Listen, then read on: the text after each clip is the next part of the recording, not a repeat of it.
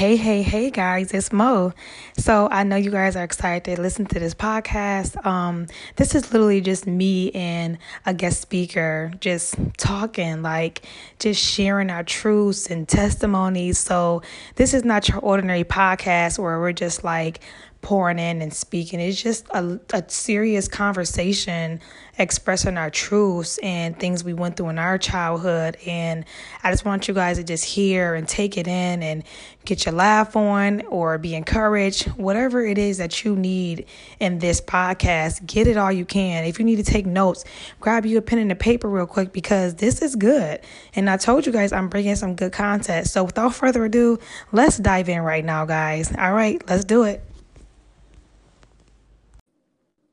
Hello, hello, hello, and thank you again for tuning into this podcast.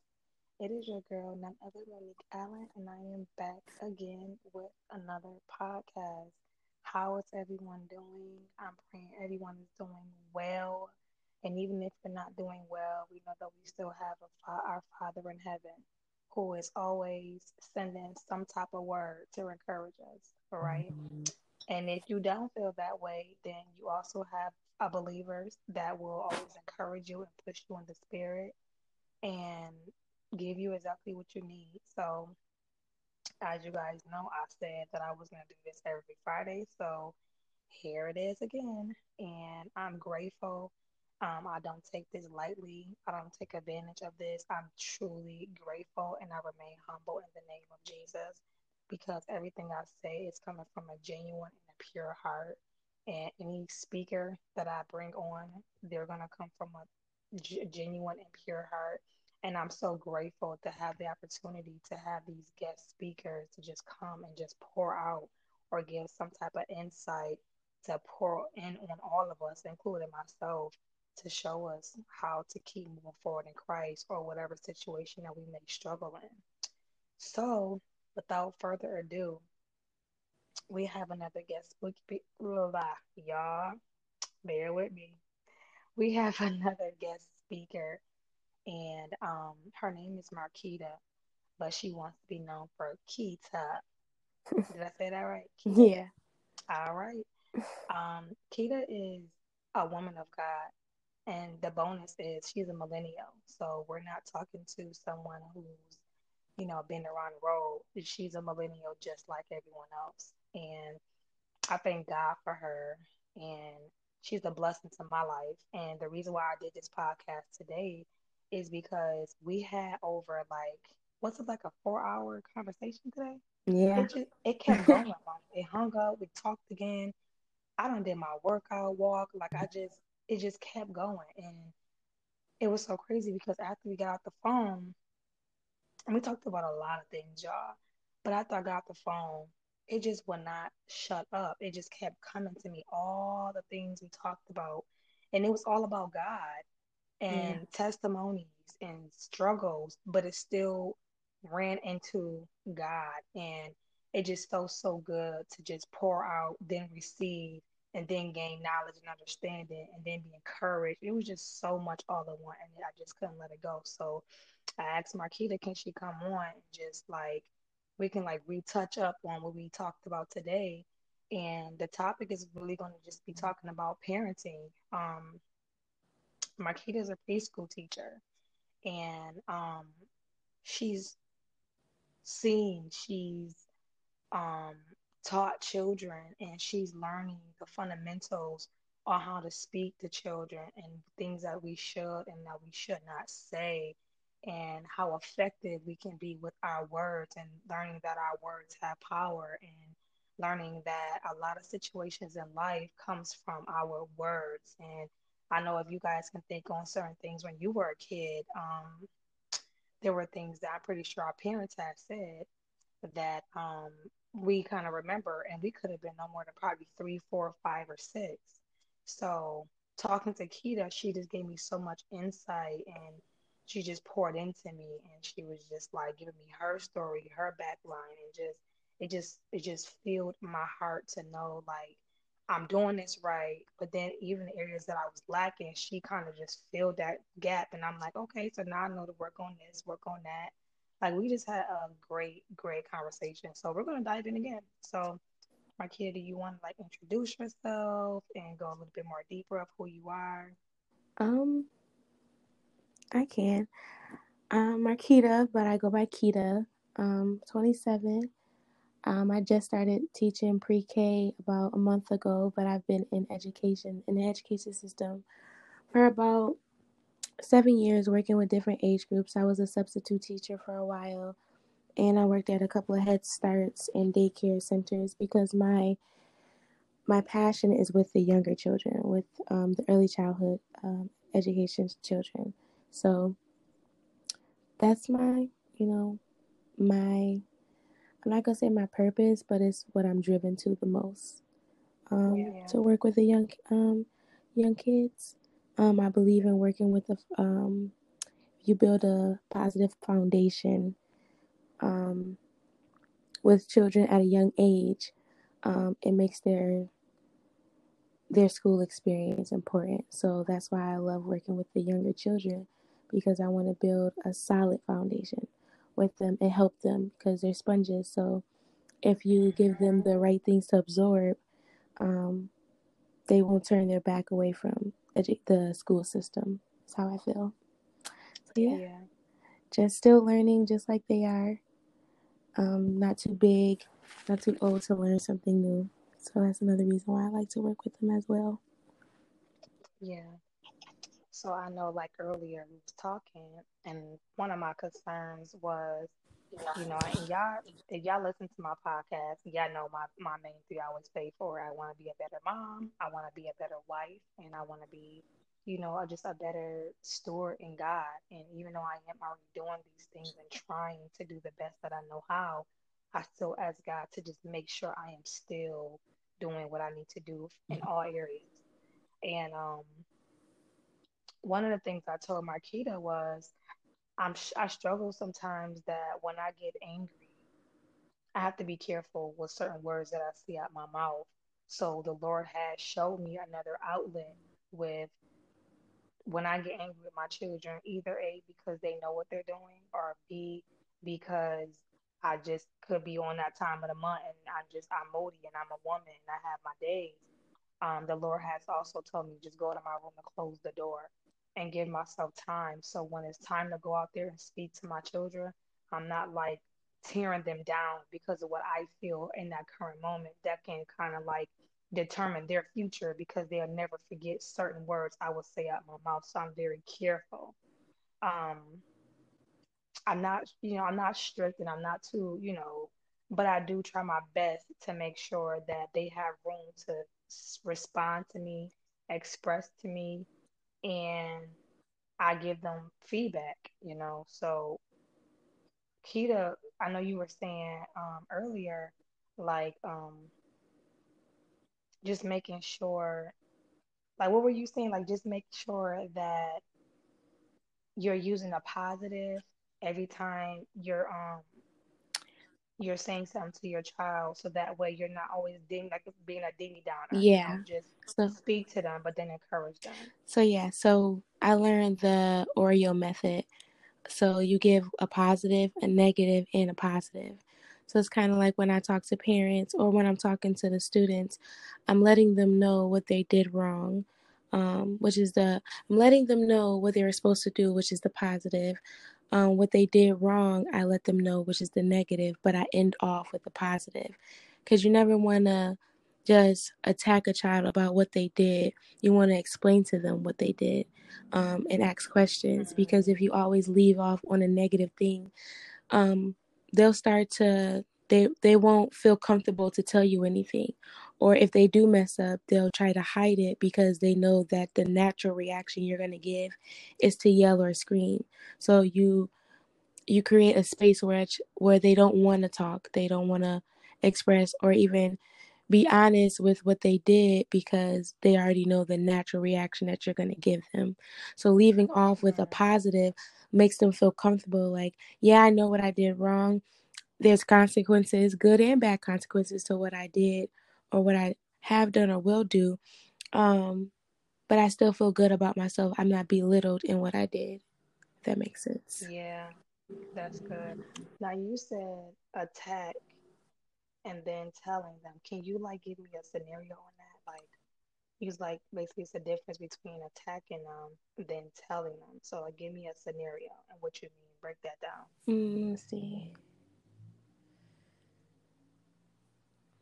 Mm. Like how is that different from each other? Attacking them. Um. So you give me a, an example, like something that may happen in the house. It'll be better for me to uh, explain it. Okay, so okay, so say my son just I told him do not get that drink. Mm-hmm. And right when I got out the shower, I seen a cup full of the same juice that I told him not to get the drink right. from. Okay, so you wouldn't attack him with normally your natural reaction would to be yet to yell that he got the drink. Um, depending on the age as well, um, you want to start off with asking them, "Do you what what what is what did you do wrong? Um, do you know what what did I say before I went into the shower? Do you remember what I did I say what did I do you remember what I said before I went into the shower? Asking them questions about what they know because most of the time kids know what you told them. Um, but sometimes they don't. Um, they can forget boys and girls that uh, have different attention spans. Um, girls is a lot stronger than boys are, so boys don't retain information as quickly as girls do. Um, and if they tell you, um, then you will hit them with the negative. Well, did I? T- I told you not to do this. Um, well, why would you do it? Um, you know right from wrong. You know, you let them know what they what they can do, not what they can't do. Sometimes we belittle kids, we belittle children, belittle them, in thinking that just because you told them one thing, we bring up other scenarios as well. Like we'll keep beating them up about what they they did before, and has nothing to do with the current situation. You try to try to stay on topic. All right, you did. I asked you to do this. Why didn't you do it? You follow up questions um until you get to it, and then you end it off. Well, I know that I know you can listen. I know you you heard me. You know what I was you were told to do. So why didn't you do it? I know you have your listening ears. I know you know right from wrong. So it's still encouraging them, but chastising them at the same time um, not beating them up, not attacking them with, because naturally we're angry because I already told you to do something, but you decided to do it. Do you, do what you want to do, but we don't even know if they really did. You make sure they did hear you before you went into the shower. Was your shower already running before you got in? You got to look at what you were doing as well. And sometimes we don't do that. Yeah. Sometimes we just think like I said something. This is what I said. This is what I meant. But Mm-hmm. Just like we forget things, sometimes our children, like I know my students, they'll remind me that I said something that I may have forgotten. Kids love when they can remind you of something. so something that happened months ago.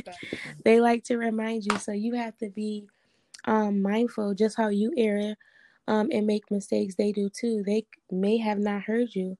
Um, we can't always just think that kids are being malicious or manipulating. Um, but you know your children. You know your children just like i know my students. I know my students will do that will do things maliciously. But i also know um, some of my students that attention span is not there. I could be talking to them. They could be looking at me but they don't know what i'm saying. Um, so it's about you observing and knowing your child knowing your student. Um, without just attacking when I when I say attacking what how you address the situation. Like going, going straight, straight on just because yeah. you see um a cup there. Because if you have um if you're a single mother or you're a mother uh you're a two um parent household you don't know if the the father might have said they could get something to drink prior to prior to you saying that they couldn't um you could just see the cup and it could be another child that got something or if you have multiple children or you could have left the cup out. It can be so many scenarios. So it's always best to address the situation hand on without just jumping to they did what i they did the opposite of what i told them to do. You got to look at it as a whole. And most of the time as a teacher and also um, from what I hear with parents, we naturally go from the that initial reaction. I already said not to do that, and we don't even know the whole story. True. So now I like that you went that way. Let's go another way. What do you do if you have that child that knows what he did and he did it anyway, but he just forgot to pour it out, just you know, just to cover up what he did was wrong? What do you, what do you do? Um, now those are ones that I'm still still working on. Um, because kids change every single day. Just like I said, they're sponges, but um, so they absorb information. They absorb how to, you know, manipulate situations. And sometimes I can honestly say it catch me off. it will catch me off guard, like testing the waters, and they'll test you right in front of you. I don't don't do. I tell you not to do this or don't do this. Um, give specific instructions, and they will do the complete opposite. Um, yes it makes me want to work with that because now I'm being challenged to to learn more of what I can do, and not um, what they're not doing. What am I doing wrong um, that they're not understanding, or that they feel the need to test test the waters, or feel the need that they have to manipulate a situation instead of just doing it. So now I have to dig deeper, or I need to observe more because what I may have thought they were getting as a whole, I might have to work on individually. Um, so I don't have a a true answer for it. I just have more of a observe and get to know because you, like I said, kids change. The kids that might retain information all the time, they might surprise me on Monday and forget everything. It it literally it depends. Um,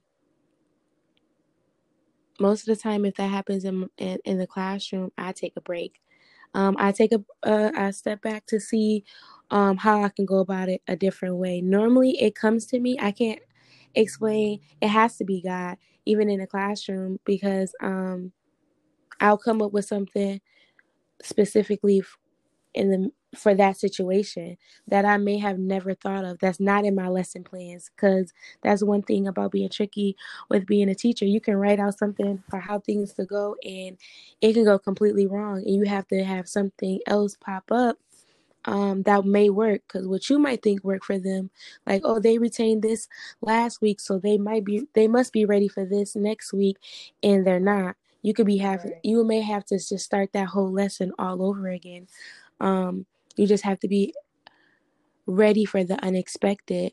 Um, and most of the times that that's what I have to do, or I have to um, go another route. I might start center time early. I might start a game, uh, make up a song randomly so that I don't become. Thank God for the mask. Wearing masks now for it's a it's a blessing and a curse. Most of the time, my kids will catch me off guard with things when, uh, with my gap. I have a gap in my mouth, um, and my kids mm-hmm. will see it all the time. And it'll be one, I'm about to teach a new lesson, and they'll bring that up randomly. And it will catch me off guard like, that has nothing to do with where I'm teaching right now.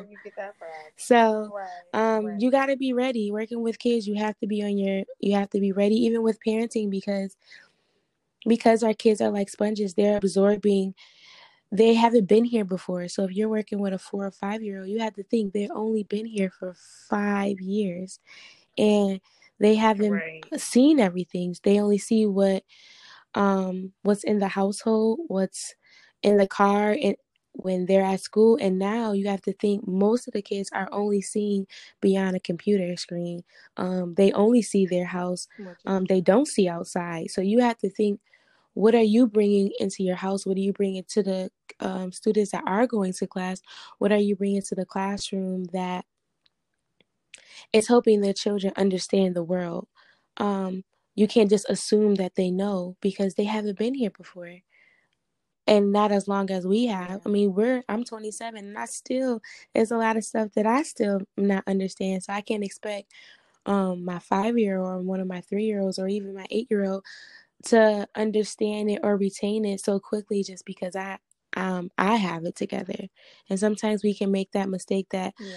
um, we're all on the same level when really we're not. We're all on different. We have to meet people where they are, and like you you sometimes we don't meet children where they are because we don't think that we have to. We just they just have to do what we told tell them to do, and that's not the case.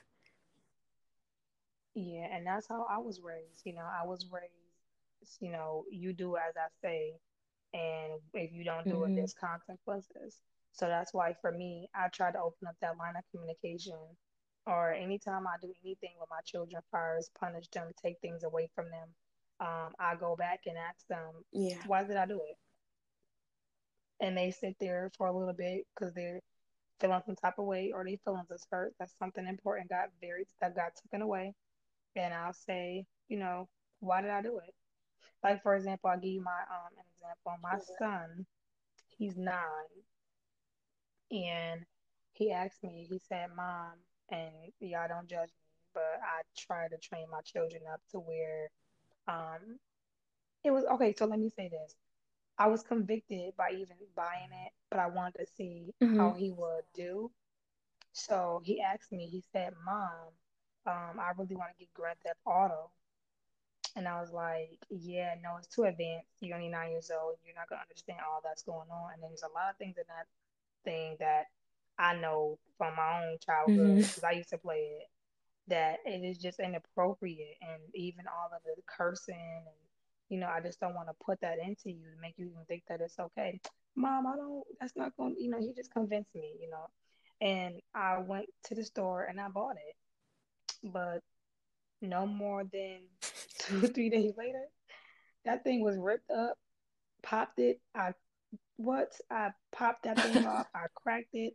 I just I broke the case. I wasn't playing because he ended up he was just so he was just consumed over the gun situation. Like it's these guns, mom, and you seen this gun, this is AK forty seven, or he was taking some of their slangs and stuff, and I said, oh no, and and I was so mad. And then he got in trouble with somebody that he was playing a video game with with another game.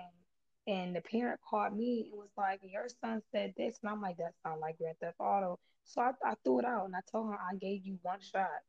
And now that's really what I meant. You really had one shot because I already felt convicted that I shouldn't even allow that thing to pour into you the way it was. But I thought Yeah. since he knew better, because the way I've trained him, the way I've taught him, that he would have some level of maturity. I know somebody probably thinking, how do you think that he would have a level of maturity at nine years old? But that's the that's how I, I thought I knew my child. So in the midst of that, you know, I, he no longer has it anymore. But that was part of my trial and error. Even though he was affected by it, that was still my trial and error to know. Do not try to think of your children, like you said before, as if they're on the same level as you because they're still learning. And even though he's my oldest son and he does have a level of maturity than what he had two years ago, does not make him a level of an adult level where he can decipher what to do and what hmm not to do. So anything that gives him excitement, gives him joy, or makes him feel like he's tough, as Grand Yeah. Theft Auto gave that to him, he kind of act on it, I also know, think that I had yeah, to kind of I also think that sometimes we we give children the the chance. We don't give no room to make mistakes because if we he had Yeah, the he wanted to play the game, you thought he was mature enough to understand. But I think we talked about it earlier. We never talk about well, what if they make that mistake? What if they do do um cross the uh cross the line with it. We we teach them not to do, but what if they do it? How do we help them there when they get there? And I think that's the part we miss out on. Um, once they make the mistake, yeah, I can teach my. Uh, I think it's a, a scenario that I think everybody use. I know my grandmother used it all the time. Um, they teach us don't touch the stove. If you touch the stove, it's hot it's hot. They say hot, hot, hot. Um, some people will make you touch it. Some some um, parents will make you touch it so you can get the experience. And they say the experience is the best teacher. Um, but what if we touch the stove? We know that after I touch it, it's hot.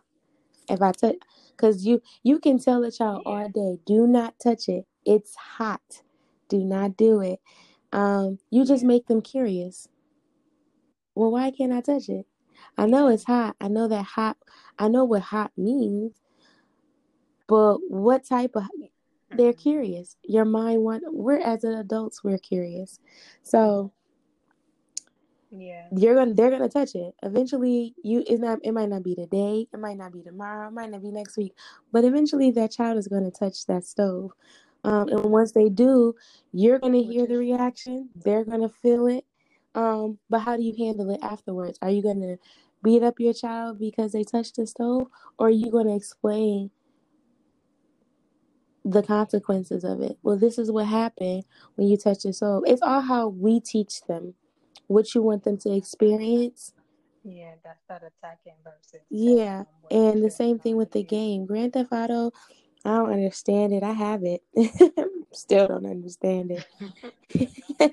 Girl, I'm not gonna tell you I beat the whole game. But we're not gonna get started there. Why was I playing that game? I don't even know how mom, to play it. I just I know, beat the whole game. um, but like your son said, he started telling you about the guns because they start to retain the information. They they Listen, absorb all of that because it's something. yes, he was Yeah, running from the cops. I'm like, oh no, sir. yeah. Oh no, sir. Um, We're done. but sometimes kids don't really know what that none of, and we say they know what that means, but sometimes we don't. They don't. I mean, as if I think about it, when I was a child, Right, which is I was singing some songs or even songs now. I'm like, I did not know okay? what none of this meant when I was a kid. Um, I was just singing it because it was the Yeah. hit song that was on. It wasn't until I got older and I was really sitting and listening to a song. I'm like, wait a minute, that that's what they was talking about Mhm. like because you really don't know you're you're innocent Yeah. um we we put things on our children without really knowing if they know because we don't ask questions we just assume and Which is true. Yeah, and my daughter taught me that because so many times she'll be like, Mom, I got in trouble and I don't even know what I did. And I used to think she was being smart. Like, how you don't know what you did when I told you what you did? It's like she know what you said, but yeah she don't know what she did. And I'm like, that's two different things. Like, I mean, Lord kept telling me, like, you have one thing he showed me was you have three personalities. So when you hear someone say, I love my children the mm-hmm. same, that's a lie because every child yes needs a different type of love. Some need love more emotionally, some may need love more um, mm-hmm. psychologically, or some may just need attention where you just keep giving them words of affirmation and that's what drives them to keep on going. But every child is different. You have to love them in your own different way, absolutely meet them where they are. And the Lord showed me that. So when you hear these mm-hmm. seances of kids saying things, I mean, adults saying things like, I love y'all the same. I never treated y'all different. that's the problem That's where you went wrong. that That's is the problem exactly where you went wrong because you thought you loved her mm-hmm. like you loved Stacy, but Stacy needed that type of love and you gave it to her because she was more gravitating to you and it's for you to understand what her type of love was. But over here, John John only needed you to just tell him that you loved him and that he was a good boy and that you can't wait to see it all that he has in store, all that he has, you know, all, the Lord, all that the Lord has in store over mm-hmm. his life, and that he's a great man and that he's going to grow up to be all that God has called him to be. So that's two and, different things. yeah and you have to love you can't love you can love your children, but you can't love them all on the same level. Prime example, my nieces, you can't. um, love them dearly. My, my one niece, she will like, she likes to be cuddled. She likes to be held. Um, she likes to be up in your face. Um, it's great, you know, when it's, I'm, I'm the type of person that don't like to be touched all the time. Um, but she is. Yeah. So like, I I know that when she comes around, I have to show her that love and affection. However, her little sister, Yeah. she's only one, she does not like to be touched. And the crazy thing is, she shows that she's not just like that with one specific person. She's like that with everybody. There's days where she'll let you hug her, Yeah. and there's days that she will just like, no, don't touch me. And I couldn't love her. I can't love on her the same that I love on her sister because it's going to make her uncomfortable. Yeah. That's not what she wants. You have to um and one thing that I be t- I tell my sister and I tell um my friends that have children um it's okay if your child I hate when people force um children to hug them. If they said no, let it be okay. Ex- respect their space. Like I when I do have Wow, children, no, um I'm not gonna force my child to. If you like, get come give. You know how when you used to go with your mom, like go give your auntie or whoever a hug and a kiss, and you'll be like, oh, Uh, like feeling uncomfortable, like like, I don't want to do this.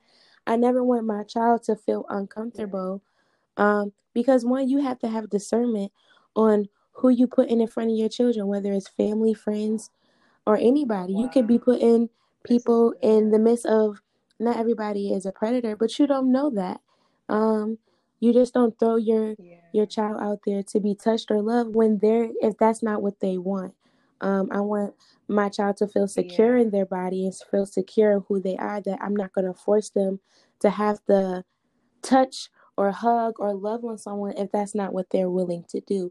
It doesn't mean that my child doesn't. It doesn't mean that they love you any less. But you have to, if you as an adult don't like to be touched and don't always hug or want to be, you know, in the midst of people, um, why force your child to do that same thing when they really have no control to say stop without being in trouble or be saying they're grown or being told that they're nasty.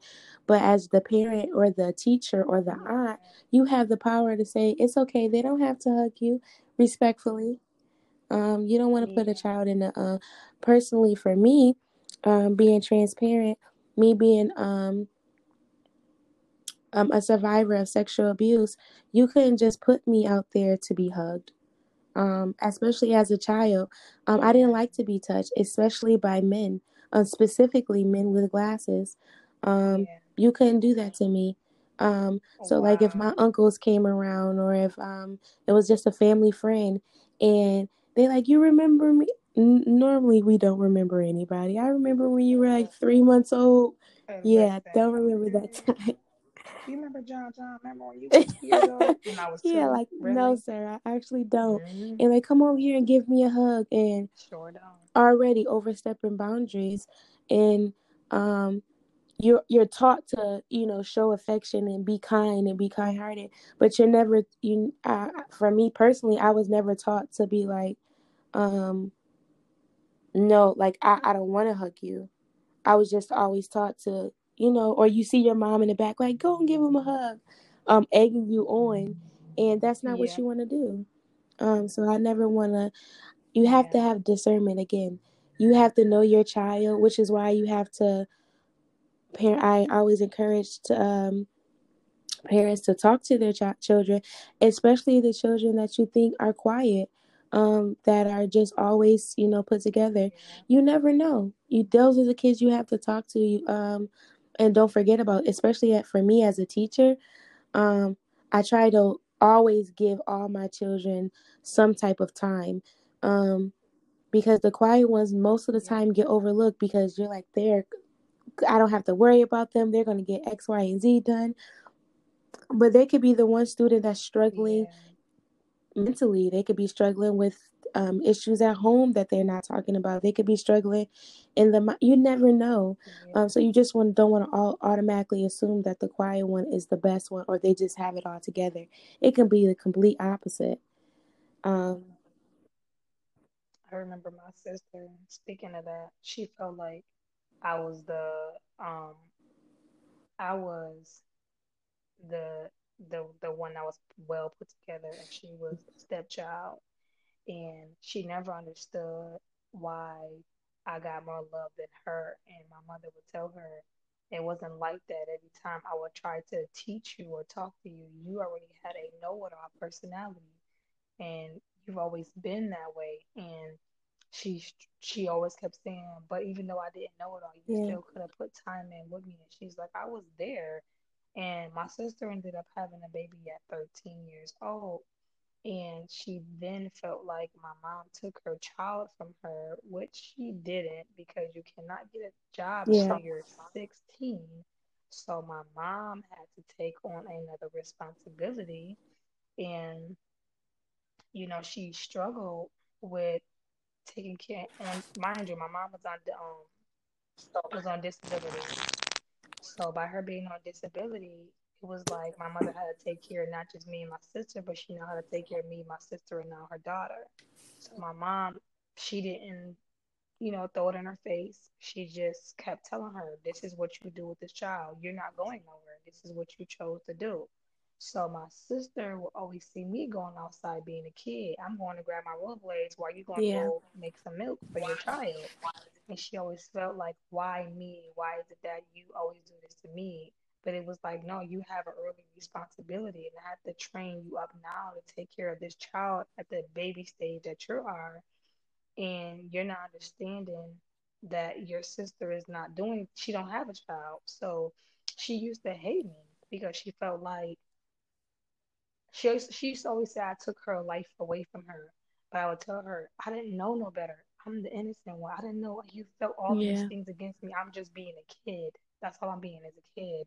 I went outside and when I went to go play. I was being a kid, and I didn't come in the house until it was time to come in the house. I would eat and go to bed. I was being a kid. I Mm-hmm. was still playing with Barbie dolls at 12. Like Same. some people never. Me, I was. I still had that child mentality. I was still watching Disney Channel Mm-hmm. I was a kid. Like, I loved being a kid. And I used to always call my friends, and we never used to have like crazy conversations because I was really just wanting to be a kid. And I just gravitated on being a kid because that's the foundation that my mom carried around me. But for my sister, it was different because my sister thought she was grown. So with her already having the mindset of thinking and being grown, my mother had to kind of like bring her down to size and remind her, you're not grown, you're only this age. So she always thought that my mom was always mm. attacking her, like we just talked You're about, fine. I mean, Keita, about, you know, the attacking her and not talking to her. So now that we're grown, and we sit back and have these conversations, my sister still deal with the Yeah. resentment of, well, you still shoulda, coulda, woulda. And I keep telling my sister, like, A, we're adults now, and then two, you have to Yeah. kind of understand where you went wrong too. Like, mommy didn't tell you, mommy wasn't, but then my sister also had a, another story that I don't want to tell her Mm-hmm. full situation, but it's just a lot of underlying issues that my sister blamed on me that I really was just innocent being a kid. So we struggled a lot throughout the years in my household pertaining to my sister and us having a relationship. Now that we have one, it's, it's just something I always wanted, but I didn't Yeah. have it as a kid because she always resented me. So I think where I'm going with that is, what do you say to the child that's a little more advanced at life? That's discovering more things, either A, due to being exposed by certain situ- situations or Yeah. things that happen to them through trauma, or through B, just having those friends around that's kind of leading you to the wrong direction. Or let's let's take it up a notch. Let's come out of the the adolescent stage and let's go now up a Teenagers. notch to Such a fun age. all that stuff. um, well, one, Yeah. Um, I grew up in a household where I was the I'm the youngest, but I was also the one that was more um mature. I'm not gonna say grown because I I I love being a kid. Yeah. um, I love to be outside. When soon as the sun came up, I was up. Um, however, one of the things that um I think people do um don't understand, and I didn't realize it until I heard my sister tell her side of the story, is that there you can grow up in the same household and see two different things, experience two di- two different things. Um. Yeah, if me and so you are in the same room and a car go by, I can see what the person I can see uh, I could probably see what the person was doing in the front seat while you only seen the back of the car. We both saw the car, um, but my experience is not your experience. Um, and instead of trying to prove, like, well, that's not what it was, this is what it was, you can only speak on your experience. It doesn't make your experience wrong, and it doesn't make your sister's experiences wrong. It is just two different stories, same household, different scenarios. Um, same teaching, which what can be a problem as well. Um, like I said earlier, if you love your children the same way and you teach them the same way, and you notice that your one child is more mature than the other, but you're still teaching them the same way, how do you you have to you have to know the difference and differentiate how you can handle it differently. Prime example, like I said, I was the youngest, but I was a lot more um wiser than my siblings were um because I I don't it's just who I was. Even now, um being the younger one, my siblings still come to me uh for things. Um and sometimes I want to be the baby yeah. of the stop asking me stuff. Um but at the same time, um it, God has called me to a different level, so it's for it's for a reason and it's for a purpose. Um teenage years. Let's go back there. Um you just have to know that you have to differentiate your children. You have to observe. You cannot be too wise and too bold and too grown that you can't sit and learn your child at all stages. You can't expect just because you taught them at eight that they're going to still have it at 13. They're a whole different person. Um, you're continually growing. You're not still retaining the same information. Yeah. You might know, prime example, uh, Grand Theft Auto, how it was back then is completely different than what it is right now. Um, because it's changing. It, it the world is constantly changing. So our children it's the same thing with our children. We're yeah. constantly changing. Um, so you have to catch up. You have to be willing to learn and to understand and not take everything so offensively, but um, know that it's okay to learn and to ask for help. Um, it's okay to ask for help. It's it's okay to ask for yeah, help. ask for help. I love that because I think in the black oh yeah, feel like we got our kids mm-hmm. under control when there is no book on parenting and there is no, you know, there is there's nothing. You have to literally either be led by the way you right. were taught, and let's pray to God we were taught correctly, or you had to kind of like figure out the niche on how to be a mom for each child that is completely different. Mm-hmm. Like my daughter's so she's so much like me, but she's so different from me. I can't explain how that is. Mm-hmm. Like her emotions is a spit image of me, but her personality is so different from mine. Exactly. So I have to learn exactly. to get to know my daughter. And people don't talk about this. I have to get to know who my daughter is right. in my life so I can know how to meet her where she's at because if I don't get to yes. know her, I will put an image of her what I want her to be. Yes, she's and then you have to understand your child is your daughter is not just a makeup of makeup of you. It takes two. You have a whole other side of her family that she comes from, but you have to also know, although your daughter has your personality, she also is developing her own personality. Like you said, you are trying to figure out who your daughter is. Sometimes we just like, oh, you act just like I used to hear my mother say all the time, and it used to make me so angry. You act just like your father. You look just like your father. Yeah, and I didn't even know who he Because she was. said it for You're telling me I'm like reason, or did she say somebody that I don't even know. Tell me if I'm Oh like him. wow. Tell me about them.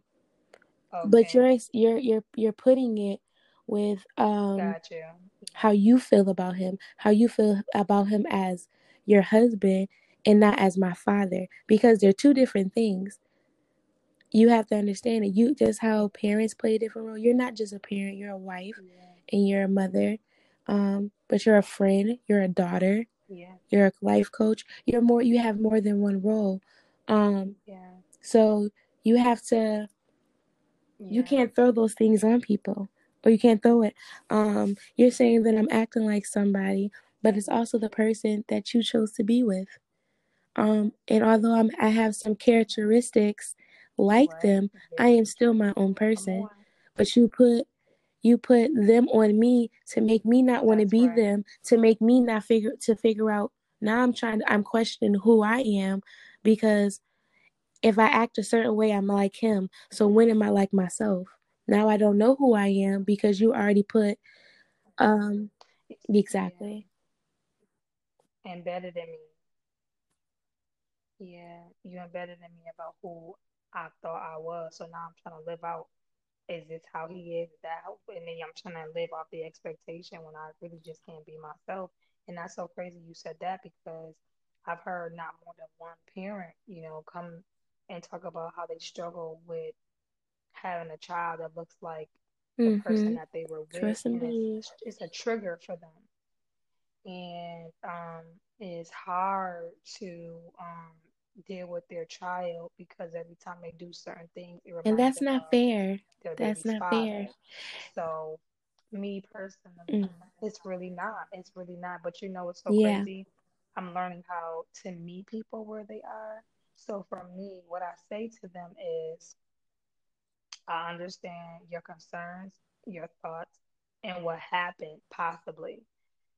But one thing I do totally recommend is that um, one thing I totally recommend is that you have to now take on this child that looks like the very person you don't want to see and kind of put an expectation differently yes. because you're raising up somebody that's totally different. They may have the same face, they may have the same DNA, but you can live through that person of the person that is not him. He's a product of it, but it's not him. This is somebody totally different that's raising up with the same DNA. So they were like, it's it's not easy. Everything is easier said than done, which is true. But it takes time. But then you also have to have a prayer life yes. and ask God to show you how to forgive the person that's triggering you, so that way you can't open up the door and say, you know, not mm-hmm. I'm willing to be your parent because a trauma is a mean thing and nobody asks to go through trauma. You know, some people are innocent during trauma. Right. Nobody wants to walk into trauma and say, "Hey, I accept trauma." So it's it's a struggle because I even like, for example, I might as well just say it. My um my uh little brother looked at like my father for so long that she used to like to attack him because it was just a, it was just a trigger and she didn't want to be like that but it was just like get out my yes. face. Like I don't just get out my face, and he struggled with that because we and put we put our was, we put our you know, experiences, our trauma on our children because we decided to make we made that decision. Um, I might look like my father um, every now and then, but I am Marquita. I am Kita. Um, you have to see me. Um, Iyanla, um, I love her. Uh, she said, You have to recognize your triggers and unplug them. It's up to you to unplug them. And that's a trigger response.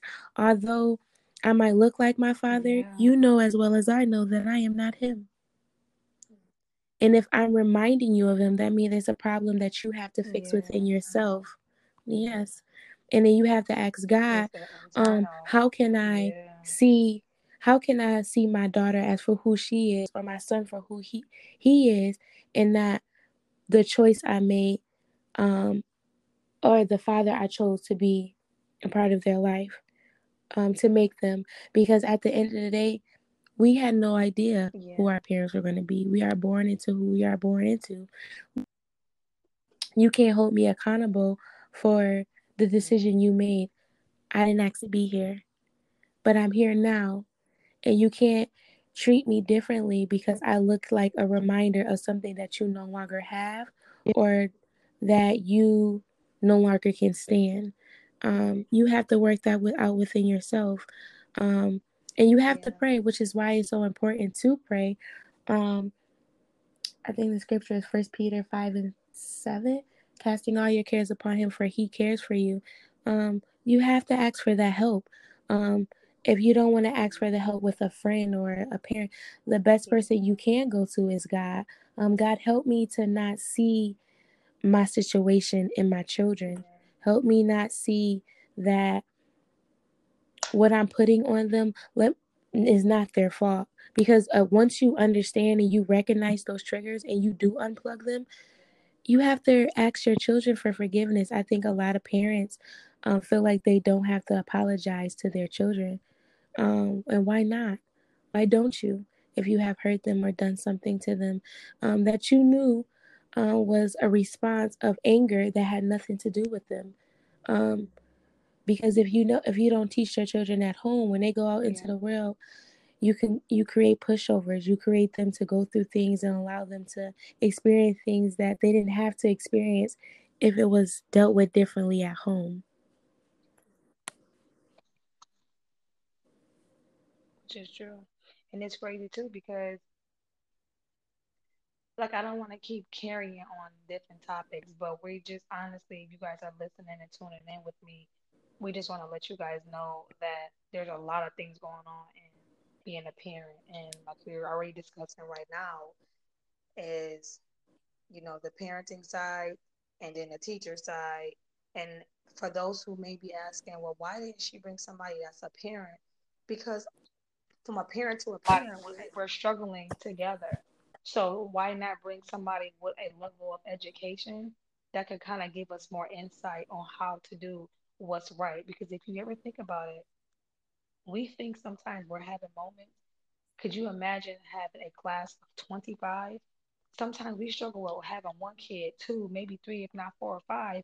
When she's sitting in a classroom with 10 to 15, if not 20, I'm not sure how many it is, but 20 to 15 kids and she's learning how to balance every child out with many different personalities. So why not? And sometimes different languages. You have to. You really of, have to meet children where they are. I had a one student that, um, not to cut you off, but I had when you said that, I was thinking about um this one little girl that I was teaching when I was a mm. pre-K classroom. We had, um, she made our 17th child, um, but she did not speak English at all, and um I remember asking this teacher, I'm like, what am I supposed to do? Like, what are, what are we? I was my student teaching experience, and I was like, what am I supposed to do? Um, yeah. as far as helping her, like, how do we help? And she was just like, well, the first year, you know, they'll just, you know, sit in and they'll listen, they'll grasp the uh, grasp um learning early on, and I remember going home crying because I'm like, I have to give her more than what she told me. I'm not yeah. is now when you cry when when you cry why what made you cry was it more so uh, i cried because i felt like as a teacher like uh, was my student teacher experience so i felt like as a teacher i wasn't giving her what she needed um, she was in a new country a new school surrounded by people that did not look like her um, didn't even speak the same language and all i was told to do was allow her to sit there and um, and she will get it in a year. By next year when she's in kindergarten she'll do better because she's just going to absorb everything. And my heart broke because i'm just like i have to do something. Um so at the time i'm not my um, faith in god wasn't as strong um, but god was still working in me because i like i said when he when god speaks you know when god is speaking because it's something that you wouldn't have thought of yourself. Um, so i googled certain things that i could say to her. Um, just simple things. Good morning how are you? Hi bye. Um, if you need help do you have to go to the bathroom? Um, little things. And um, she was really, really quiet. And I, when I did speak, her eyes would, um, they wouldn't light up. It was just like, how do you know those words? That's the face she was giving, um, giving to me. Because I knew I wasn't saying it the best, but she could see that I was trying. So she felt comfortable um, to the point where she didn't want to be with the students. She just wanted to be with yeah. me. Um, and the teacher used to like, go ahead, go play, like tell her to go be with the other children. Yeah. But she was re- she couldn't relate to them because um they didn't even try and they didn't try to get to know her language, but she had to adapt to ours. And I thought that was cruel. Um, because we could have just taught our children just one thing if if it was just hello. And we didn't. Um, but she was learning. Granted, like I said, children are like sponge, so they grasp um, and pick up on things immediately. And I never forget her father had came to pick her up one day. Um, and he came to the classroom because sometimes, you know, we let parents come to the classroom. Sometimes we, we bring the kids down. But this one particular time, he would came to the classroom because he wanted to see how she was. He was going to pull her out of school because he felt like um, he was he just it wasn't he was like i just want to wait uh, if she can go next year then i'll do it because it was his baby girl he was just i don't she could stay home because he didn't feel like she was getting anything. And he saw me and he was just like um, my daughter talks Yeah. about you a lot. You're the brown teacher um, with the glasses and the gap. Um she loves you. And i was like and i Wow. cried again. So emotional. Um because it only took that one thing. Um Yeah. she had to adapt to our world immediately and we didn't even try to adapt to hers. And that's something that didn't uh that didn't sit well with me I'm getting emotional That's thinking so about it. good, my um and that's why it's so important that you have to meet Yeah. people all ages um where they are. Um no matter if you think they may have it or they may get it in a year or they they can absorb it or um if they're quiet then they're um my my teacher used to say um I love getting kids from overseas because they're quiet you don't have to my class she didn't have to worry about behaviors because they were so quiet and I thought that was really selfish because although they aren't going to show any behavior because if you put me in a room of in a room and I'm the only one that speak English, I'm not going to say much either because what can I say? Um so um Yeah. that made me want to be a teacher. It made me want to dig in even more with young children because we are getting we, we, there's you get students of all races, all genres, um, all over that speaks different languages. And if you just learn that one word, that one phrase to help them, um, it wasn't for me to be remembered. I wasn't trying to be remembered. I was trying to make her feel comfortable in a situation that was uncomfortable Yeah. for her. It was my normal, but it was normal. Um, and I think that's Yeah. one of the things Yeah. that we we miss out on children. We just expect them to adapt to change, although it even takes us as a an adult. Yeah. It takes us a while to adapt to change. Um, yeah. Which is very true. That's good.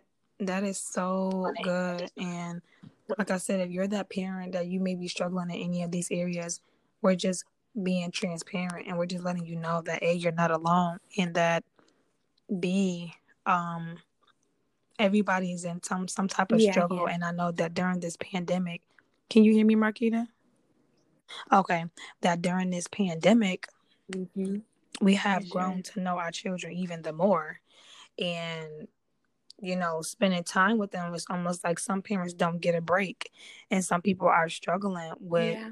i just need a break and it's not that i don't love my children and it's not that i don't you know i don't you know i just need a break a mental break a me time and some parents can't get that. So i just want to encourage that parent right now to let you know you have to just find the balance? And if the balance is depending on your age i know for me sometimes um depending on the age of your children i would highly recommend if they're younger and they like the park.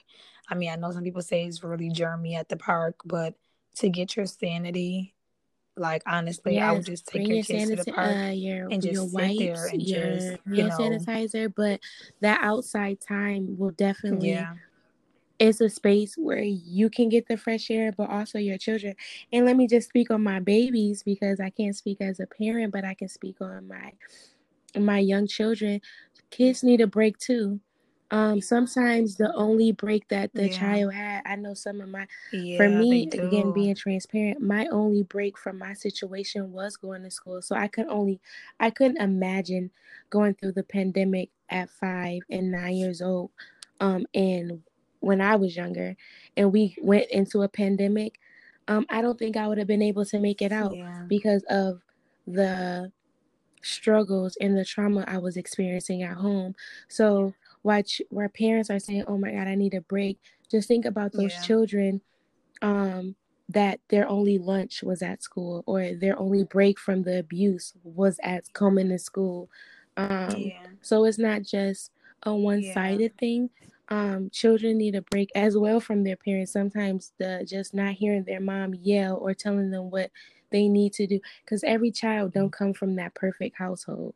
Um so you have to think above be just your situation but as collectively as what everybody experienced and that was one of my prayers um, over this pandemic was that god touch not just the children that are doing well but touch those children that don't no longer have the outlet because it broke my heart for i had one student that i was like i would if i could i would have adopted him um, and when the pandemic started, it's I was out of town wow. the first week. Um, I was I think the pandemic started on the 15th. I was out of town.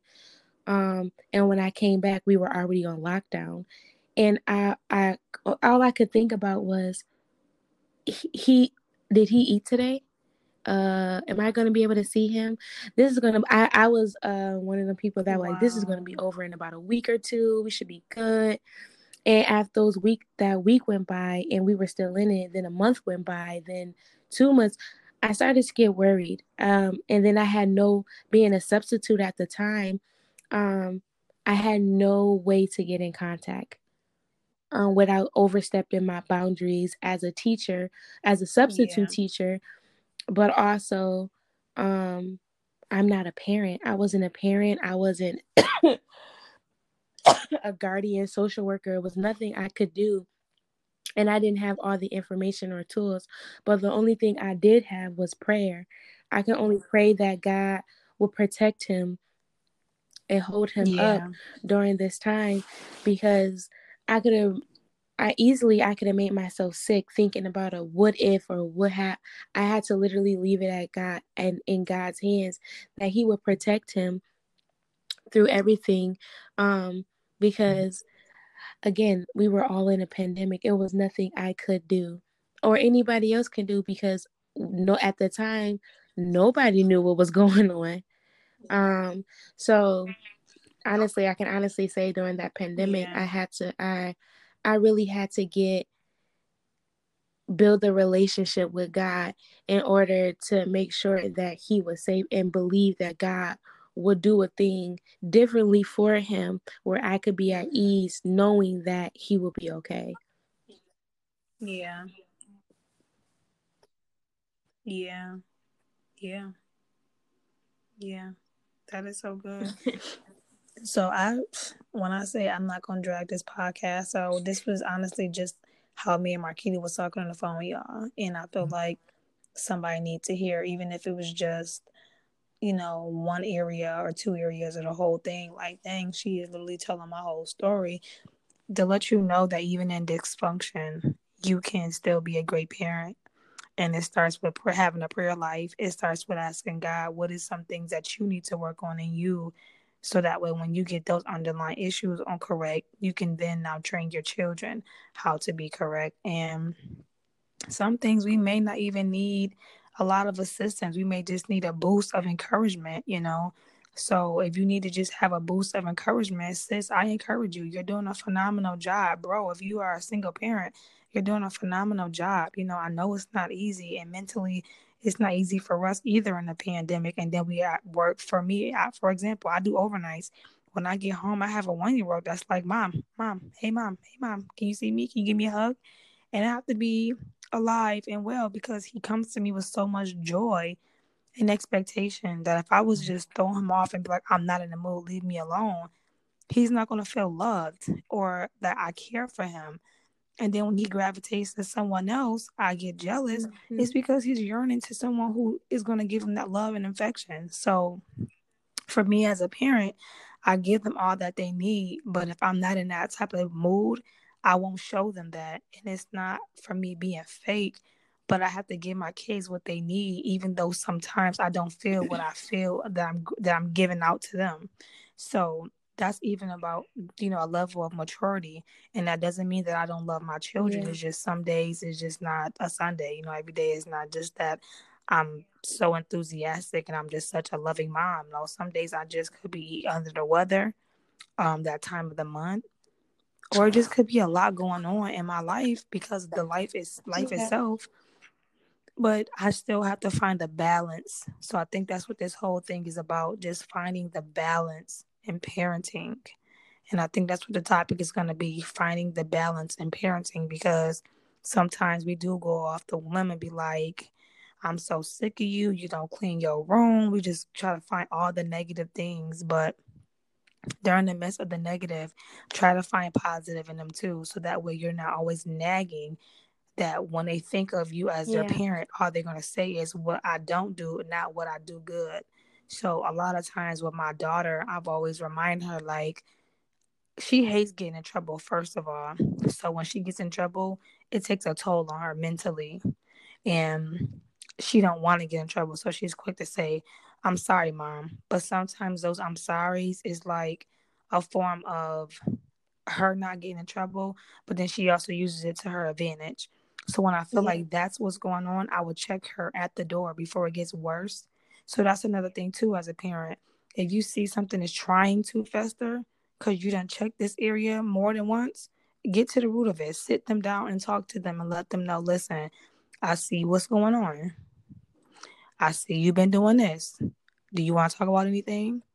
Okay, so what can we do so that way this won't keep happening?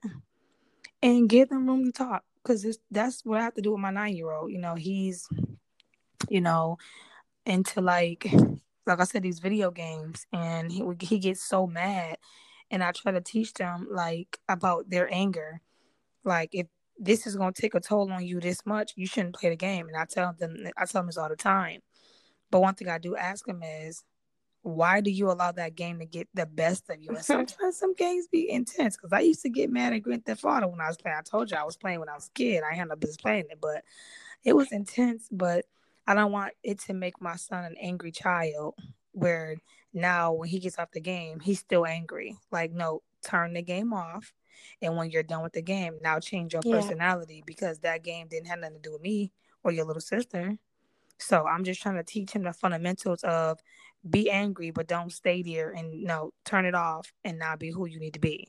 So just teaching him that and those fundamentals and also doing it with love. I think that's just what's gonna, you know, prosper. But every day I'm not being that kind of mom. Some days I I blow it and just be like, get out my face before I punch you in it. Like I'm quick to say that. That's my that's my that's my go to. Especially my little one year old. He he loves to make me mad. He gets a kick out of making me mad. Yeah. So it's just trying to learn your children as well as Absolutely. find a balance within Always yourself watching. and how to respond. You know, and your children are always watching you. That's one thing I'm learning Watching in this like season. You don't think your children are watching? Baby, Absolutely. they're watching everything you do, including your teenagers. Because one minute, one thing I can say about me as a teenager, Yeah. one minute I want to be grown, but next minute I'm looking at my mom like, how my mom do this? Mhm. What did she do when this happened? Now I'm gonna watch her to see what happens with her. So even your teenagers, the ones that we think that don't need our undivided attention no more, and all they want is our money out of our pockets. Mhm. Yeah, they're watching too because they're going to have boyfriend moments. Yeah, they're going to have boyfriend or girlfriend moments. They're going to have moments where they feel less than, and they're going to have moments where they feel like the world is over their shoulders.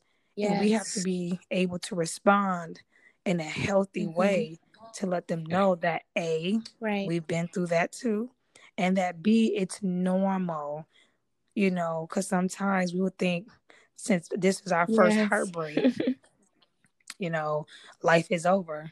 No, everyone has dealt with that. This is, I'm not saying that it's normal to get your heart broken, Yeah. but everyone truly has dealt with that at some point in time in their lives. And to kind of bring yourself down to the level where your child is, you know, I think that'll draw even a better relationship with your child, or it will um give her a better understanding on how to cope and what to do next time. And that's just that moment where you can be her mom or be her dad, you know, and just give her that. I mean, I'm not there yet, but when my Mhm. daughter gets there, oh God, I feel so bad as her father. Jesus, Lord. I don't but for me, I'm the mom that's going to talk to her about any and everything. And let's talk let's Yeah. go a little bit about, you know, sex. You know, a lot of parents don't want to go in depth when it pertains to sex and or just body parts. So like for example, um, and this is just for me, this doesn't have to be for everybody, but for me, um, I was telling Keita too, like my son, he I let him come in my room and he'd be like, Mom, and he'll close the door and be like, Mhm. Mom, my thing is growing. And I'd be like, That's because you're getting older. And then I tell them, like, you know, and maybe in a year or two, because you're about to be 10 this year, you're gonna start seeing that there's gonna be hairs in a couple years. And he was like, I'm gonna have hairs too. Right. And it's like, yeah, so I know what to say, but I'm not gonna go but so far. But and I'm giving them the right name. That it's okay to get to know um, your body. You can't parts. give these. And when I was growing, or um, yeah. and uh, some parents may disagree, some parents may agree, but you have That's to good. be honest um, with what your body parts are.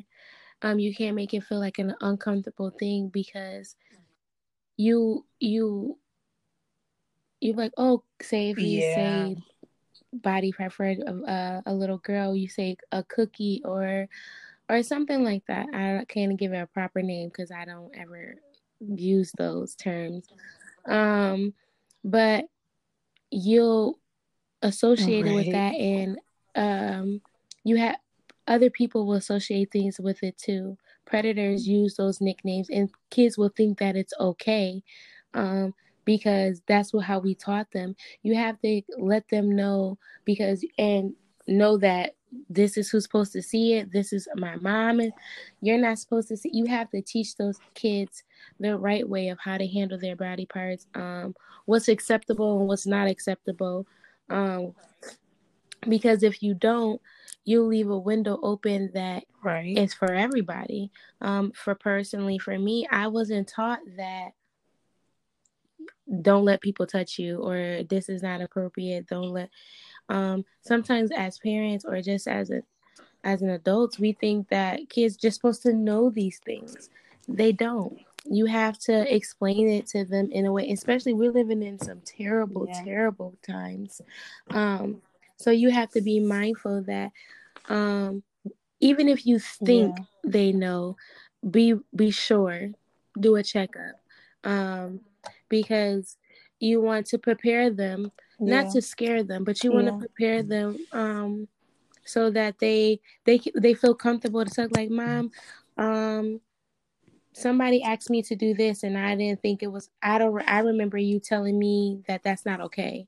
Uh, or I remember that you said that my body part is for me and for me to touch for me to know about it for only like if you and dad mom and you and dad can see me um at a certain age like you have to speak, say certain things. I remember like taking a bath with my sister when i was younger but at a certain age it stopped um, do I know why? No, it's just something that happened. But you have to explain those things. My sister got older, obviously, right. where she had to take a shower by herself because she obviously my sister's four years older than me, so she grew, she developed quicker. Um, well, she developed at the age that she was supposed to. So yeah that wasn't something that I needed to see yet, but also it would have made more sense. So, well, why she don't want to take a shot back with me no more? Yeah, yeah. Uh, because the child mind is going to wonder, did I do something wrong? They might not care. Some kids just don't care. They might just yeah. be like, but that's how we were talking about the maturity. I was that mature kid. Well, why can't you take a bath with me no more? What yeah. changed? You look the same. You're still my sister. Um, you still can fit in the tub with me. What's the problem? Yeah. Um. So you you make people you make the ch- ch- a child curious to want to learn more. Like, well, I'm gonna find out on my own. Just like yeah. you said, kids are always looking. I was that kid that always I knew. I don't care how much my mom tried to hide, sneak, um, store away, or even with my siblings. I always knew. Did I always speak yeah. on things? No, but I saw. I knew and then when you weren't around, I was going to try it. I was going to figure out what you were doing. Yeah. Um, at the risk of getting caught to figure out what is it that you're hiding. Now, granted, well, I was going too far, of course, because I'm a child and I'm curious, and we do those mm-hmm. things as a, we're yes, curious we and do things. Yeah. But you have to think like think that like when you when you think like how did I think earlier we were talking, he was like, how did you know that was over there? Um, they're always watching. Even when we yeah. think that we're watching, you have to think like a child sometime. I think as Steve Harvey has a think like a man book. Mm-hmm. You got to think like a child. You used to be one. So mm-hmm. what you used to do and sneak and how you used to they're think, doing it too. They're doing it too. If not it's, better. If Social not better. Is overrated. if not better. Yeah. And that's one of my biggest prayers is Lord, allow me not to be the parent that don't see what's really going on with my children and yeah. don't allow society to teach my child what yes. sex is and what the body parts are because some do it for um, clout reasons and some yeah. do it just to peer pressure a child to do something that their body is not even yet ready to even do at that time but the fact that it's been it's been um, pursued in a way where it's so fun and so cool you don't broke a whole you know part of your body that you really don't understand what's even really going on but you want to say you did it so i just want to be that parent to tell my children like the parts of their bodies when they're ready you know, and not trying to expose my child again.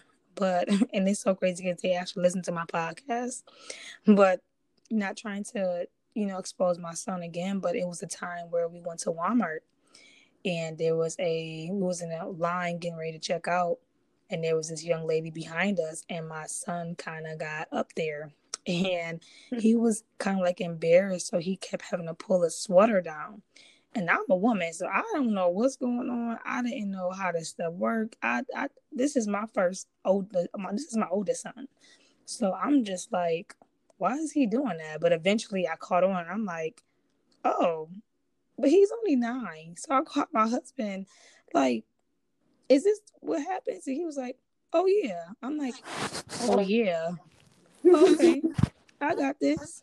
Okay. But to my son, I'm not acting like that. But behind the scenes, I'm panicking like my baby. Oh Jesus, like Lord, okay, don't let me be that parent, Lord. Just just prepare me, Lord. I'm ready. I'm ready to dive in. I'm ready to get this in. I'm ready to just, you know, tell my son this is what's going on. But it's like, dang, at nine years old, Lord. Yeah. But yes. So I want to say it was a week after that. He was like, Mom, I um my thing be getting hard. Why do it get hard and it be growing when it get hard? And I told him, you know, it's like a mu- it's just nothing but a muscle, and that um that's all part of their bodies. And I told him like even your little brother has it. You know, it's just what your body does. I said, but the difference between you and your brother, now that you're getting older, things that you may like or things that you may see will get you to act like that. He was like, Mom, that is so true. How you know? And I kind of wanted to say, because remember in Walmart, I kind of knew what you was doing, but I couldn't say that, so I had to keep it clear. Right. And I was like, baby, um, you're just starting to get older now, so certain things are going to start happening to your body. But as you get older, you'll know how to tame it. I said, but any other questions you got in that area, you got to talk to daddy because daddy got that. I don't have it. so he was laughing, but I wanted him to have that free door to just come to me, and we're gonna talk about it in a way where he's not uncomfortable because it's already a touchy situation. Right. But I want him to be free to talk about it. And now my daughter, she wants chess so bad, and now this is her grandmother's fault because she started buying her training bras when there's mm-hmm. not even nothing there. So now she loves training bras, so I let her wear them just to wear them but then when I'm like in the shower or getting out when she's asking me a question, she's like, Mom, you know, your chest is what your chest is. I'm not gonna expose myself out there. But and I'm like, Yes, baby. And then she's like, Can I just feel it to see like if like is it heavy? And I let her do it. You know, I let her know that these are this is what girls have and do it feel heavy? And she's like, Yeah, that's crazy, mom. And that was the end of our conversation. But if she's curious, why not show her what it is? She's the same thing as you are. She's learning, she's curious, she wants to know. And I'd rather for her to ask me and ask me and me show her as well as tell her in the most way that she can understand it in her age that when society tries to teach her yeah. she already gonna say i already know that. Right. But she knows it in a healthy way not in a way where it's like it being was, taught to her to make her do something that right. her body really is not yet ready to do if that makes sense. Yeah. And having a it goes back to you say having a balance even um allowing your son to talk to you but also um you being wise enough to say um but daddy has this so you can talk to daddy about this giving him a, out another outlet that yeah, you can come have a conversation with me, but daddy will have a better understanding of it. Yeah. Um, not being a know-it-all, learning, knowing it's okay again to ask for help. It's okay to redirect them in um yes. another way. As a teacher, um, um, I always say I tell my director and the principals, I don't ever want um a parent to know um who's the assistant or who's the teacher. Um, because we should still be on the same level that um and teaching the same thing that you don't know who is who. I'm not about who's in the lead or what. We're here to do the same job to get the, to make sure your child is getting everything that they need and deserve. Yeah. But also, if I don't have it or understand, I can redirect you to my assistant. There's areas I'm really good with classroom management and behavior management, where my assistant may be good at teaching math. Math is not the Yeah. best subject, and it's not. There's no point of thinking that you know it all when you don't. Um, it's okay to ask questions, even as an adult, um, and it's okay to redirect. Um, we tell our chil- our te- our kids, students, um, all the time. If you have a question, um, raise your hand, or we say ask your teacher on Zoom. Nowadays, Yeah. press the button. It's okay to ask question or ask one of your friends. And sometimes the teacher won't answer the question. They'll say, uh, Mhm. the they'll let a friend ask to make you feel more comfortable. Um, and it's not to belittle a child, but it's just to um have somebody on your level explain it for your understanding. Because sometimes I may explain it too well, where you might not um get it for your for your age group. You might need Yeah. somebody else to break it down easy easier for you. Yeah. Um, how your um husband talks to your son might be completely different than how you say it. Like when you called him, like, Yeah, "Yeah, that's true. normal." And you're like, literally about to have a nervous breakdown, Listen, okay. and he's just like, "Oh yeah, yeah, Because his body does it, so he's not surprised. But for me, I'm sitting here like, what? right." His You know, experience is actual. I've I've been through it. Where hands on, right? is Actual, um yeah. I'm only seeing it, I'm only witnessing it. So it's a different approach. So you're approaching him by experience of seeing it, and he's i- approaching it by actually going through it and Yeah. teaching them both balances so that um sometimes he might not want to talk to his dad about it because he don't want to talk get into the details of it. He might just want to talk about the surface of it where you know again balance is key um Yes, giving them that option where they can feel comfortable to talk to each area but also it teaches them to feel comfortable with speaking to a woman um or a male you don't want to Yeah. just have this masculinity where they only that's a, that's just something your father handled just go talk to your father or go talk to your mother right. um you don't want to push that on there because some kids don't have that Yeah. so Which is very true. it makes it hard to say, well, you want me to go talk to my dad about this, but where is he? You want me to talk to my mom, but where is he? Like, you don't never know. You want to leave that room that children feel comfortable to express everything to you. Yeah. Um, whether you have the answer or not, it, it's a way to redirect them to someone that does. And it necessarily Yeah. don't have it could be an uncle, it could be a cousin, it could be a family friend, it could be Yeah. the uh your pastor, your spiritual leader, it could be anybody that you And feel making sure you're on the same level too, because some people, like my father, listen, you, I send my son to my father. My father, my son is going to be well developed, okay? and he's going to be asking me more questions and i'm going to have to like call my dad like why did you so make Mm, also being mindful too that um yeah, you're sending your child to people who's willing to talk to him at the age he's at and the questions is being answered in the age of where he's at because you never want to give too much to a child to make him even more curious. You got to do everything and a lot of that has to be dealing with discernment spirit led spiritually praying to god asking god how to say when to say when these times come. Like you got to always be in preparation. I'm always praying asking god for these moments so when they come. I know what to say and not asking to be a know-it-all but asking so that way my son gets what he needs to hear and he's okay to leave me saying that I've gained I've gained information because sometimes as parents we think that we've gained information from our parents, but they leave off sometimes like I still don't understand, but I don't want to ask too many more questions. I may get in trouble. That was me as a kid. Mm-hmm. I don't want to keep asking because I may get in trouble by asking the same. No, for me, And I was I talk with a soft spirit. Yeah. I talk with a soft spirit. Yeah. And I just mm, give him the floor and I answer the questions accordingly. And I'll say, Does that make sense? He's like, Yeah. And then he probably run out my room because he already feels mushy about the situation. But as long as he got what he was looking for, then it's fine. But if he come back again, then I'm gonna tell him what he needs to hear. Exactly. You, know? so, you have to make make the you have to make a child comfortable. And sometimes we can be too deep.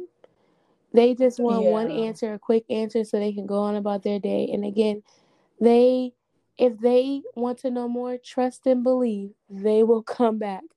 Yes, they're they gonna will. come back. But you can't don't force them to go deeper if they're not ready for yeah. it. Let them move on to a task because some information they just want the surface of it and you're trying to give them the whole spell. They're not ready for it all. You have to you have to know what when to stop and when to keep going.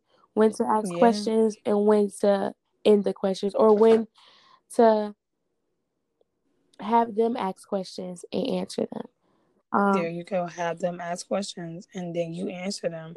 And take your time. You don't have to talk fast. Like yeah. because you under pressure, you could just pace yourself and, and then let the let those things come to you and then you say it the way it needs to be said. It's almost like having a professional business, you know. You got to know what to say and what not to say because you don't want to grow your child up too fast. Right. Now, if you're dealing with a teenager that's a lot, you know, and they're like, Mom, I'm not trying to talk to you about that stuff because they do get to that certain stage. But I'm talking for me, my child is nine. I want to start it now, Yeah. you know, and for those parents who feel like it's too late, you still have a prayer life. Yeah. When I tell y'all, prayer is a mean thing. And what I mean by that is when you really pray and ask God to show you your children, the Lord will show you or He'll allow things to happen right before your eyes to let you know exactly where your children are. The Lord is not going to give you something which is life, another person to take care of that He's given life to, to not steer you, help steer them in the right direction. But you have to be willing to have a relationship with God so He can give you what to do and what not to do. And He'll show you things that I'll tell you, for example, my mother, I used to go to places like I used to go to the clubs, and my mother to this day, when I told her as an adult now, you know, you got to say some stuff so you come an adult because she can't whoop you for real now grown with kids, mom. So I used to tell her to go to the club. She was like, "When? You ain't you ain't never go to no club." I was at a club every weekend. Mm. Like, yeah, I was, and it wasn't me being a bad kid, and it wasn't me being fast because I wasn't being fast. I just wanted to do what my friends Right. did. It was almost like I just lost my train of thought. I don't know where I was going with that, but overall, what I'm trying to say is just be there for your kids. I'm so mad I just lost my train of thought because I was going somewhere with that. Um, and Lord, help bring it back to my memory. Oh, thank you, Lord. So when it pertains to you knowing your children, you have to always make sure that um it just lost it just left again. The devil is a liar. what was we just talking about? Bring it about? back to our memory, Jesus. My my God. It keeps coming, then it just goes away. Lord Jesus. Mm, mm, mm, mm.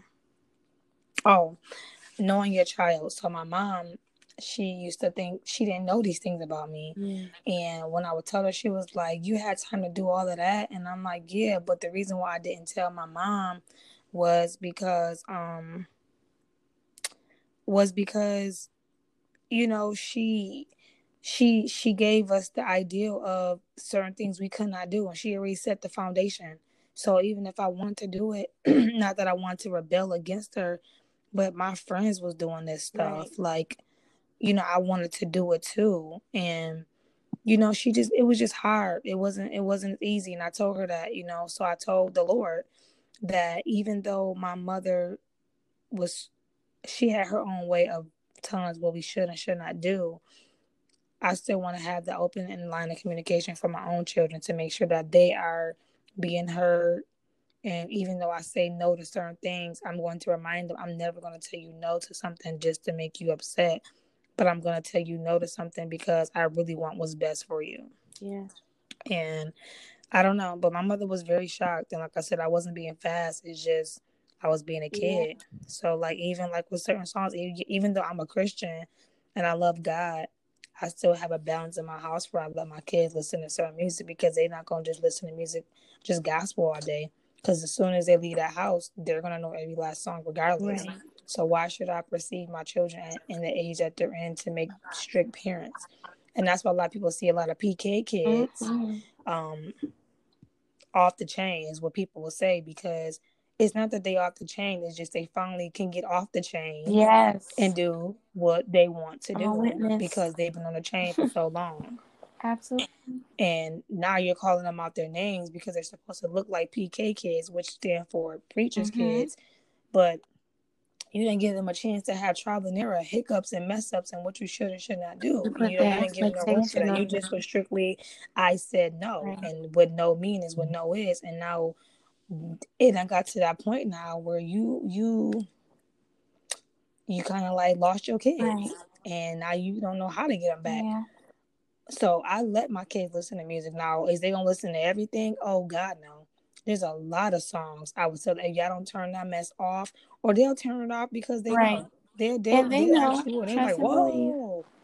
You have to, and we put expectations on our kids, whether they're PK kids or just speaking of our kid, oh, that my kid would never do that. My and not even knowing, yeah, okay, your kid is doing every See, my mom didn't everything. Mm-hmm. Um, we can speak so highly of our children or speak so down and not even knowing that they are nothing like that.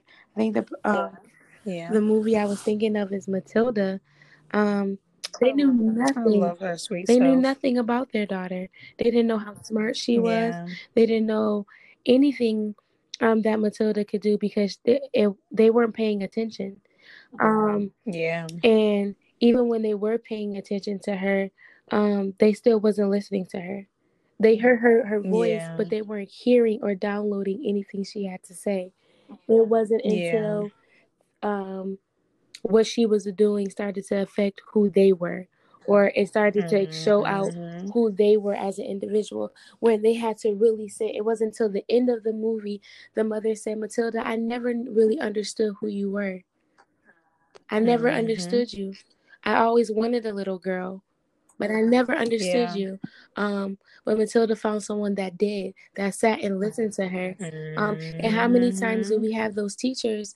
Um, those remember the we, we remember those teachers that have sat and listened to us. We remember those teachers yeah. that have um, molded us and changed us to make us want to at yeah. least if we didn't act up in one you we went to high school together we was some teachers that mm-hmm, we, we um we could act up i was going i was a uh, by junior year i think i changed um but I would act up in every classroom. It didn't matter. Once I did have mm-hmm. one, but there was one specific classroom um I didn't act up in because he met yeah. me where I was he got to know me. He he tried to figure out what was going on. He knew it was something deeper. Um, I always had one mm-hmm. teacher in at least mm-hmm. every grade that wanted to know deeper, like what's going on. They didn't just believe the funk. Yeah, and that was what um Miss Honey was for Matilda. She knew that it was something yeah. special and more deep that they could that that she have or she could give to Matilda that she wasn't receiving at home. And that's when Matilda yeah. mother started to really love her daughter. Um, when she finally yeah. heard who she was and accepted that what I'm giving you is not enough. So, but if this person yeah. is going to, then then I'll then I'll let you stay with her. And I'm not saying that yeah every movie is Matilda, but you have to be attentive and aware of what your children is going through because if you're not yeah. if you're not watching trust and believe someone else is. Yes they are. That is so true. Yeah so you guys if you have any questions concerns or if you want us to talk about a certain aspect of where you may possibly be struggling as a parent this is a podcast that is very transparent as you guys see excuse me, and you don't have to feel like you're alone. But if you want to open up or just ask a question I've always told you guys my email is Monique Allen at 0807 at gmail.com. Excuse me. And that um you don't have to feel like you have to be shy. You know, we're uh, we're on here all the time expressing our truths. And the truth is not to, you know, is not to lighten the things that happen in our life as a bad thing, but it's just to let you know that we're broken free out of these areas, or we've also are being transparent because you want you guys to know that you're not alone, that we all have some type of growing up struggle, and parenting is not easy, and that dealing with teenagers, as we know, is different. And having more than one child dealing with many different personalities is different. So, if you feel like you're struggling in any of those areas, I want to pray with you. Um, did you have anything else to say, Kita, before oh, we no. prayed out? I'm. But I do thank you. I truly, truly thank you from the bottom of my heart for coming on here and letting us know, you know, from a teacher aspect, you know, even if you don't have kids or not, what greater person to talk to who has more than one mm. kid you know who's who has many different backgrounds of children that are raised differently which i can only imagine how that is. And doing a great job at it and still love her job even during this pandemic you know. I i totally take my hat off to you and i totally always tell teachers that like words cannot describe. It's almost like you are y'all are the next parents like once they leave us they're going to now be taught by someone else. You know you are, you guys are the next parents from us. So i truly thank you from the bottom of my heart and words cannot describe. And um like i said before if you guys have any thoughts concerns or if you want to talk about anything regarding parenting please email me. Do not be scared. Do not hesitate. Open up and be free so that we can all be free in the name of mm-hmm. Jesus. Um, this is not Marquita's last time on here. She will be on again very soon. And we're going to be talking about depression. Yeah. All right. And what greater person to talk to than someone who's dealt with it, you know, not somebody who's who, who who's done a study on it, but somebody who's dealt with it and may possibly still be dealing with it at times, you know. So we're gonna definitely talk about that. So we just thank Marquita. Father God, in the name of Jesus, we just want to just say thank you, Lord God, for allowing us to have this platform to be free on, Lord God. I pray, Lord God, that if anybody is struggling and they felt like this was a breath of fresh air for them, Lord God, Allow them to know and remind them that they are not alone. Sometimes physically, Lord God, we feel like we are alone. But we know, Father God, that you are with us everywhere we go and that you said in your word that you'll never leave us, nor will you forsake us. So, Lord God, I just ask you right now to continue to lift us up, Lord God, when times that as parents we don't know what to do. Lift us up, Lord God, and remind us that you are the author and the finisher of our faith. Lift us up, Lord God, to know that you are our Father, Lord God, and you have all the characteristics on how to do certain things and how not to do certain things. So allow us to lean onto you and not to our own understanding when times get tough, Lord God. Allow us to find the balance in our relationships with our children, Lord God, so that way we're not always eager to yell at them and to attack them but to remind them of what they should do, Lord God, and just also bring love and enlightenment to know that they are still loved despite the circumstance, Lord God. Show us how to be loving parents, Lord God. Allow us to know that parenting is not easy. So if we do, you know, slip up and just do things that we shouldn't have done, Lord God, allow us to know that we have a clean slate to get up and try again because there is no record of how to be a parent. We only can go off of what A, we were taught, or B, how to just do it on our own. So, God, I just thank you, Father God, that we can call on you and that you can show us and that you can lead and guide us on what to do and how to do. And we know we can call on you more than anybody, Lord God. When this world, we don't know who to turn to, we can turn to you like never before, Lord God. So continue to cover our homes, cover our children, cover our teenagers, Lord God, from every dangerous seen and unseen, from anybody that's trying to sabotage them or manipulate them or to make them think one thing when God, you have something else planned for them. Cover them, Father God. Cover them, cover their bodies, cover their minds, cover their spirits, draw them to you. Every child, Lord God, that's on here Every mother that's on here, every father that's on here that has a child, Lord God, to cover their child not under the blood of Jesus Christ, Lord God, and to protect them from all dangerous seen and unseen, Lord God, and allow them to have the spirit to discern the truth versus these lies out here, Lord God, and just continue to just let them know that you have no respect of person. And even if we have that out of control teen that we feel like some days, Lord God, we just want to give up on them, Lord God. You have not given up on us. So I say to that parent, don't give up just yet. Yes, take your hands off and give it to the Lord, but don't give up on that child just yet because your child is going to have a story in the name of Jesus. Continue to pray and give that child to the Lord and watch God bring them back to you like never before, change, fix, and wanting to be made whole. And that's in the name of Jesus. Continue to just show us, Father God, and strengthen us, Lord God, day by day. Allow us to have the right minds in our works, Lord God. We can work and do what we need to do to keep providing for our children, Lord God. And just continue to prepare the way, but give us the balance. Allow us to not be overwhelmed because you said in your word that your burdens are um your yoke are easy and that your burdens are light. So we carry on your burdens and we carry on your yoke because we don't want to carry with the weight of this world if we don't have to, Lord God. So we're trusting you in this season to show us day by day how to be a parent. We're asking, Lord God, that you continue to uplift these teachers. Marquita, Lord God, she's a teacher, Lord God, in this.